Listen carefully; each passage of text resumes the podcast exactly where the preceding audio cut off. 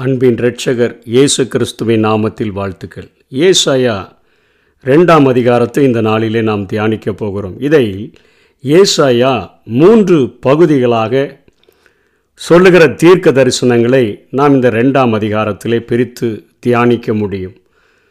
ஒன்றாம் வசனத்திலிருந்து நான்காம் வசனம் வயிறு- வரையிலும் ஆயிரம் வருட அரசாட்சியை குறித்தும் ஐந்தாம் வசனத்திலிருந்து ஒன்பதாம் வசனம் வரையிலும் நாம் செய்ய வேண்டிய அல்லது மனம் திரும்ப வேண்டிய காரியங்களை குறித்தும் மூன்றாவதாக இரண்டாவது வருகையின் போது என்ன நடக்கும் என்று சொல்லி பத்தாம் வசனத்திலிருந்து இருபத்தி ஓராம் வசனம் வரையிலும் இங்கே ஏசாயா குறிப்பிடுகிறதை நாம் பார்க்க முடியும்.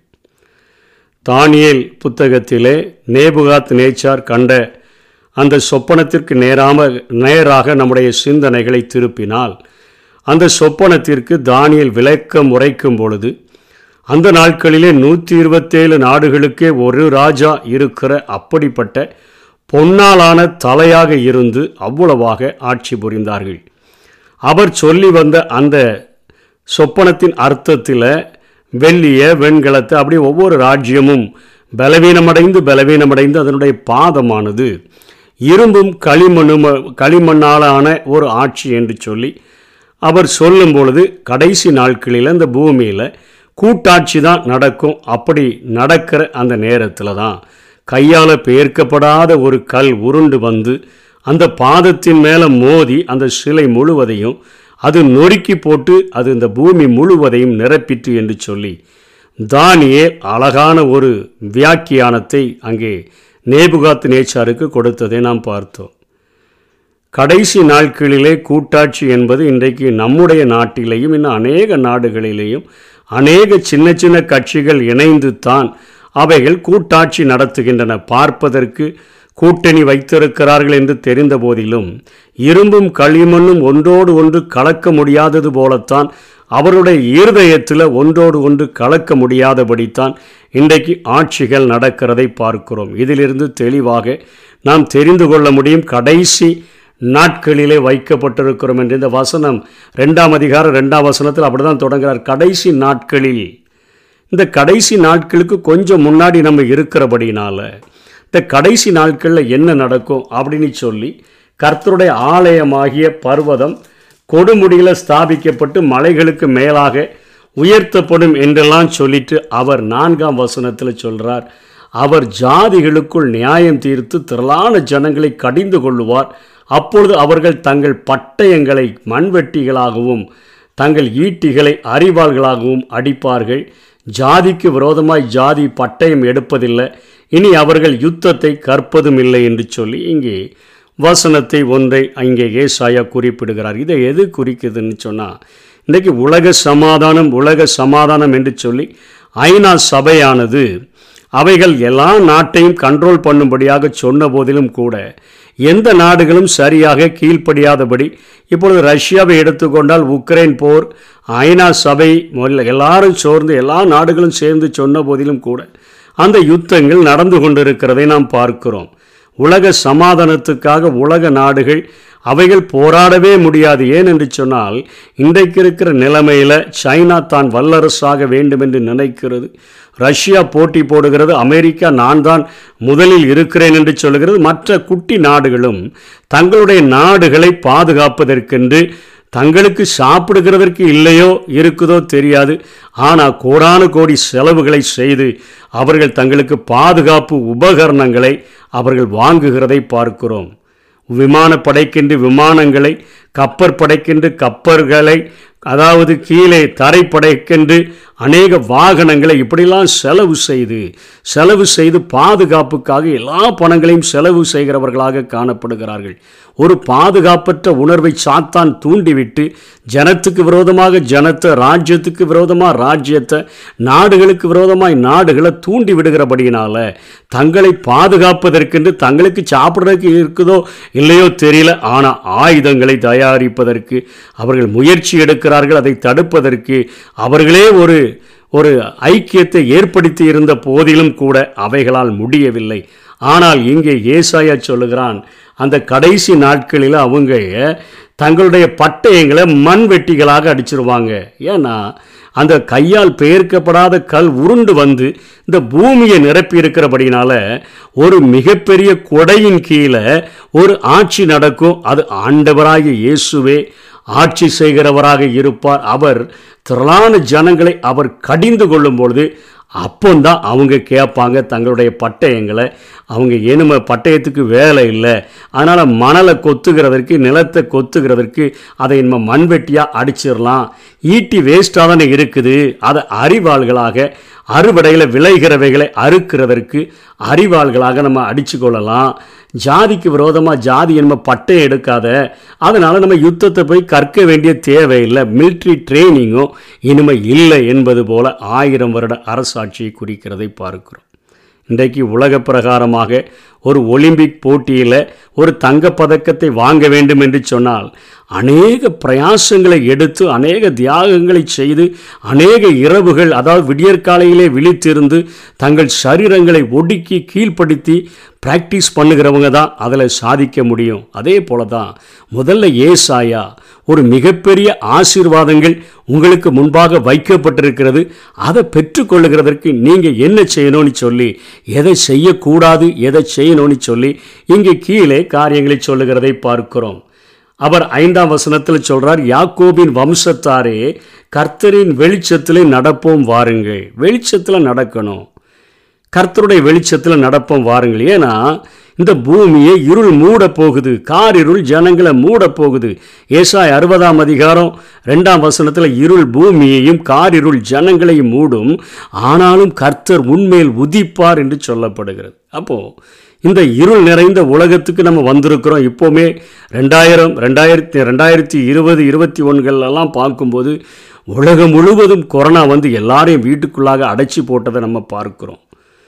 என்ன என் தொழில்கள் முடக்கப்பட்டு இருக்கிறத பார்க்குறோம். அநேக பஞ்சங்கள் நம்ம கேள்விப்படுகிறோம். நிறைய காரியங்களில் நம்ம எப்படி இப்படிப்பட்ட ஒரு காரியங்கள் வந்திருக்குது?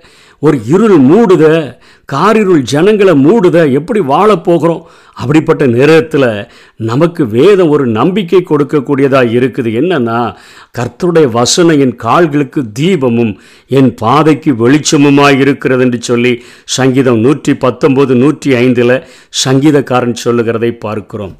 இயேசு கிறிஸ்துவே இந்த பூமியில் வாழும் பொழுது அழகாக சொல்லுகிறார். யோவான் எட்டாம் அதிகாரம் பன்னிரெண்டாம் வசனத்தில் மறுபடியும் இயேசு ஜனங்களை நோக்கி நான் உலகத்திற்கு ஒளியாயிருக்கிறேன் என்னை பின்பற்றுகிறவன் இருளிலே நடவாமல் ஜீவ ஒளியை அடைந்திருப்பான் என்று சொல்லுகிறார்.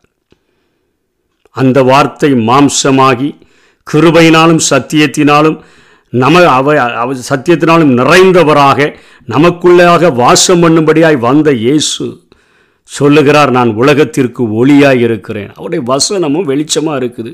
அவரும் ஒளியாக இருக்கிறாரு. என்னை பின்பற்றுகிறவன் இருளிலே நடவாமல் ஜீவ ஒளியை அடைந்திருப்பான் என்று ஆண்டவராகிய இயேசு கிறிஸ்து தன்னை குறித்து சொல்லுகிறதை பார்க்கிறோம். ஒன்று யோவான் ஒன்றாம் அதிகாரம் ஐந்தாம் வசனத்திலிருந்து ஏழாம் வசனம் வரையிலும் அப்படிதான் சொல்லப்படுது. தேவன் ஒளியாக இருக்கிறார் அவரில் எவ்வளவேனும் இருள் இல்லை என்று சொல்லுகிறது. இதுதான் நாங்கள் அவரிடத்துல கேட்டு உங்களுக்கு அறிவிக்கிற விசேஷமாக இருக்குது. எபேசியர் ஐந்தாம் அதிகாரம் எட்டாம் வசனம் சொல்லுது நீங்கள் முற்காலத்தில் அந்தகாரமாக இருந்தீங்க அமாவாசையாக இருந்தீங்க இருட்டாக இருந்தீங்க இப்பொழுதோ கர்த்தருக்குள் வெளிச்சமாக இருக்கிறீர்கள். வெளிச்சத்தின் பிள்ளைகளாய் நடந்து கொள்ளுங்கள் என்று வேதம் சொல்லுகிறது. ஆகவே வெளிச்சத்தில் நமக்கு காண்பிக்கப்படுகிற வெளிச்சம் நமக்கு நம்முடைய கால்களுக்கு தீபம் நம்முடைய பாதைக்கு வெளிச்சமாக இருக்குது. ஆண்டவரே நமக்கு வெளிச்சமாக இருக்கிறாரு. அவர் வசனமே நமக்கு வெளிச்சமாக இருக்குது. அப்போ அவர் காட்டுகிற சரியான பாதையில் நடக்கணும். அப்படி நடக்கும்போது எதெல்லாம் விட்டு விடணும்னு சொல்லி சின்ன சின்ன அற்பமான காரியங்களை ஆண்டவர் சொல்லி கொடுக்கிறதை பார்க்கிறோம். ஆறாம் வசனத்தில் நீங்கள் பெலிஸ்தரைகளைப் போல நாள் பார்க்கிறவர்களாக இருந்து அந்நிய புத்திரர் மேலே பிரியமாக இருக்கு பிரியப்படுகிறவர்களாக இருக்கிறீங்களான்னு சொல்கிறேன் அழகாக லேவியராகும் பத்தொன்பதாம் அதிகாரம் இருபத்தி ஆறாம் வசனத்தில் ஆண்டவர் குறி சொல்லுகிறதையும் நாள் பார்க்கிறதையும் எனக்கு அருவருப்புன்னு சொல்கிறார் உபாகமம் பதினெட்டு ஒன்பதில் அவைகளெல்லாம் எனக்கு அருவருப்பான ஒரு காரியம். குறி சொல்லுகிறது. நாள் பார்க்கிற காரியங்களை நம்ம விட்டுவிட வேண்டும் என்று சொல்லி ஆண்டவர் எதிர்பார்க்கிறத நம்ம பார்க்கிறோம். அதே போல் ஏழாம் வசனத்தில் வெள்ளிய பொண்ணை நிறைய சேர்க்குறாங்க. அவர்களுடைய பொக்கிஷங்களுக்கு முடிவில்லை குதிரைகளை நிறைய வாங்குறாங்க. அவர்களுடைய ரதங்களுக்கு முடிவே இல்லைன்னு சொல்லப்படுத. இந்த காரியங்களும் நமக்கு அழகாக அங்கே உபாகமம் பதினேழாம் அதிகாரம் பதினாறாம் வசனம் பதினேழாம் வசனத்தில் உங்களை ஆளுகிறவர்கள் எப்படி இருக்கணும்னு சொல்லி சொல்லும் பொழுது திரளான வெள்ளிய பொண்ணை சம்பாதிக்கும்படி உனக்கு இருக்கிறது போதும்னு நினை நிறைய சேர்த்து வச்சுட்டு நீ சிங்காசனத்தில் வீட்டு இருக்கும் பொழுது உன் ஆத்மா உனக்குள்ள அப்படியே ஒரு மேட்டிப்பை கொண்டுட்டு உன் சகோதரனை நீ அற்பமாக எண்ணிருவ. ஆனால் ஆசாரியின் இடத்துல ஒரு நியாயப்பிரமான புஸ்தகத்தினுடைய ஒரு பிரதியை கேட்டு வாங்கி அதை நீ படித்து நீ அதில் தேர்றவனாக இருக்கிறதுக்கு பாரு நிறைய சம்பாதிச்சு நான் பெரிய ஐஸ்வர்யமாகணும்னுலாம் நீ நினைக்காத. கடைசி நாட்கள் ஆயிடுச்சு. இப்படிப்பட்ட நாட்களில் அன்றைக்கு எப்படி ஒரு நியாயப்பிரமாணத்தின் பிரதி தேவைப்பட்டுச்சோ அன்றைக்கி இன்றைக்கி நமக்கு ஒரு பைபிள் போதும். அவருடைய வசனம் நம்முடைய கால்களுக்கு தீபம் நம்முடைய பாதைக்கு வெளிச்சம் அந்த காரியங்களை வாங்கி நீ கற்றுக்கொள் என்று சொல்லுகிறார். அதே போல் அதுக்கு கீழே சொல்கிறாரு அவர்கள் தேசம் விக்கிரகத்தினால் நிறைந்திருந்தது தங்கள் கைகளின் கிரியைகளையும் தங்கள் விரல்கள் உண்டி பண்ணினதையும் பணிந்து கொள்ளுகிறார்கள் என்று சொல்லுகிறார். சிறியவனும் குனிகிறான் பெரியவனும் பணிகிறான் ஆகையால் அவர்களுக்கு மன்னியாதிருப்பீர் என்று சொல்லுகிறதை பார்க்கிறோம். விக்கிரகங்களால் நிறைந்திருக்குது. தங்கள் கைகளினால் கிரியைகளினால் விரல்களினால் உண்டு பண்ணுகிறதை பணிந்து கொண்டு சின்னவனும் பணிகிறான் பெரியவனும் பணிகிறான். தன் கைகளின் கிரியைகள் தங்களை காப்பாற்றணும்னு சொல்லி நினைக்கிறாங்க. இவைகளால் தேசம் நிறைந்திருக்கிறது. வானத்தின் கீழே பூமியின் மேலே.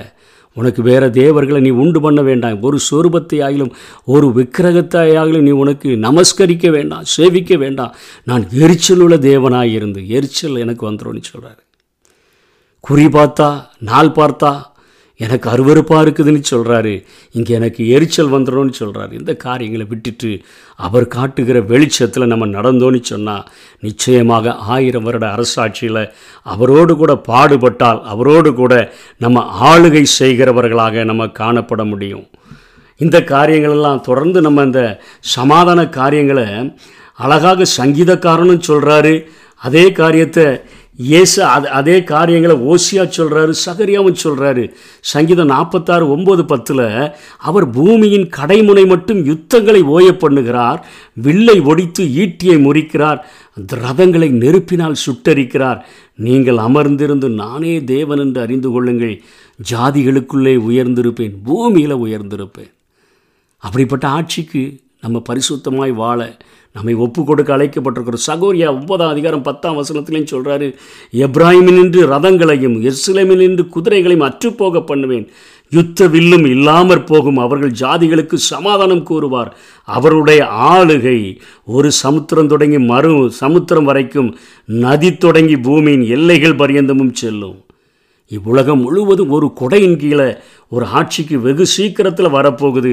அதற்கு ஆளுநராக அதை ஆளுகை செய்கிறவராக ஆண்டவராக இயேசு கிறிஸ்து இருக்கிறபடினால இந்த பூமியில் உள்ள எல்லா யுத்தங்களையும் அவர் ஓய பண்ணி விடுவார். அதற்கு நம்முடைய வாழ்க்கையில் கொஞ்சம் சரி செய்ய வேண்டிய காரியங்கள் மனம் திரும்ப வேண்டிய காரியங்கள் இருக்கிறதுன்னு சொல்லி ஆண்டவர் சொல்கிறார் கடைசியாக அவருடைய இரண்டாம் வருகையின் பொழுது என்ன நடக்கும்னு சொல்கிறாருன்னா நரரின் மேட்டிமையான கண்கள் தாழ்த்தப்படும். நரர் என்பது மனுஷரை குறிக்கிறது.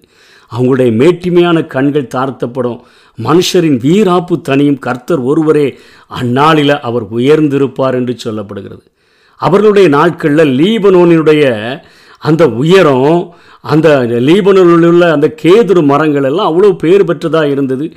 கா பாசானில் உள்ள கர்வாலி மரங்கள் பெயர் பெற்றதாக இருந்தது. அங்கே உயர்ந்த கோபுரங்கள் இருந்தன. அங்கே தர்ஷீஷ் கப்பல்கள் பெயர் பெற்றதாக இருந்தது சித்திர வினோதங்கள் அநேகம் பெயர் பெற்று உயர்ந்திருந்தது. ஆனால் ஆண்டவர் உயரும் பொழுது மனுஷனுடைய வீராப்பு தணிந்து கர்த்தர் ஒருவரே அந்நாளில் உயர்ந்திருக்கிறவராக காணப்படுவார் என்று சொல்லி இங்கே ஏசாயா தீர்க்க தரிசனம் உரைக்கிறதை பார்க்கிறோம். அந்த நாட்களில் விக்கிரகங்கள் கட்டோட ஒளிந்து போகும் என்று சொல்லப்படுகிறது. மக்களெல்லாம் என்ன செய்வாங்க? ஏண்டு ஆண்டவருடைய இரண்டாம் வருகையின் போது பூமியை தத்தளிக்க பண்ண கர்த்தர் எழும்பும்போது அவருடைய பயங்கரத்துக்கும் அவருடைய மகிமை பிரதாபத்திற்கும் விலகி கண்மலையின் கெபிகளிலும் பூமியின் குகைகளிலும் அவர்கள் புகுந்து கொள்வார்கள் என்று ஏசாயா குறிப்பிடுகிறதை பார்க்கிறோம். எப்படி வெளிப்படுத்தல் ஆறாம் அதிகாரத்தில் சொல்லப்படுகிறதோ அதே போல இவர்கள் ஆறாம் அதிகாரம் பதினைந்தாம் வசனத்திலிருந்து பதினேழாம் வசனம் வரையிலும் எப்படி சொல்லப்படுது? அந்நாட்களிலே ஆண்டவர் என்ன செய்வார்னு சொல்கிறாருன்னா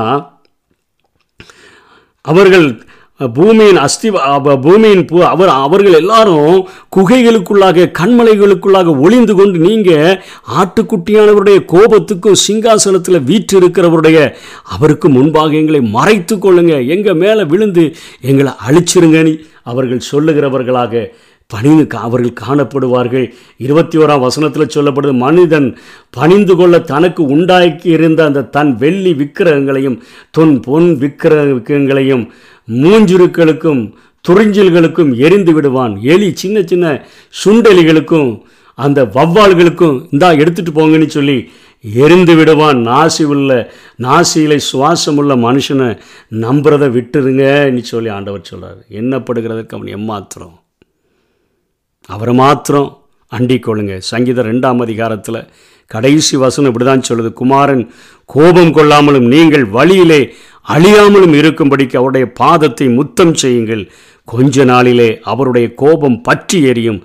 அவரை அண்டிக் கொள்ளுகிற யாவரும் பாக்கியவான்கள். அப்படிப்பட்ட ஒரு பாக்கியமுள்ள வாழ்க்கைக்கு வாஞ்சிப்போம். ஆயிரம் வருட அரசாட்சியில். அதில் பங்கு பெறுகிறவர்களாக இரண்டாம் வருகையின் போது தத்தளிக்கிறவர்களாய் அல்ல.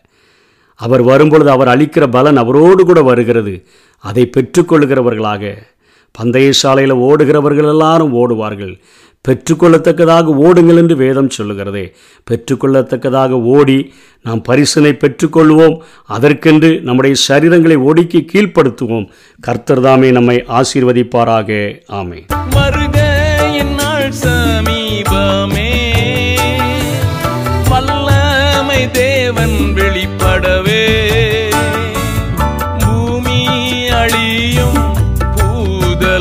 எரியும் பூமி அழியும் பூதலம் எரியும் சேர்த்திட்ட பொக்கிஷம் யாருக்கு சேரும்?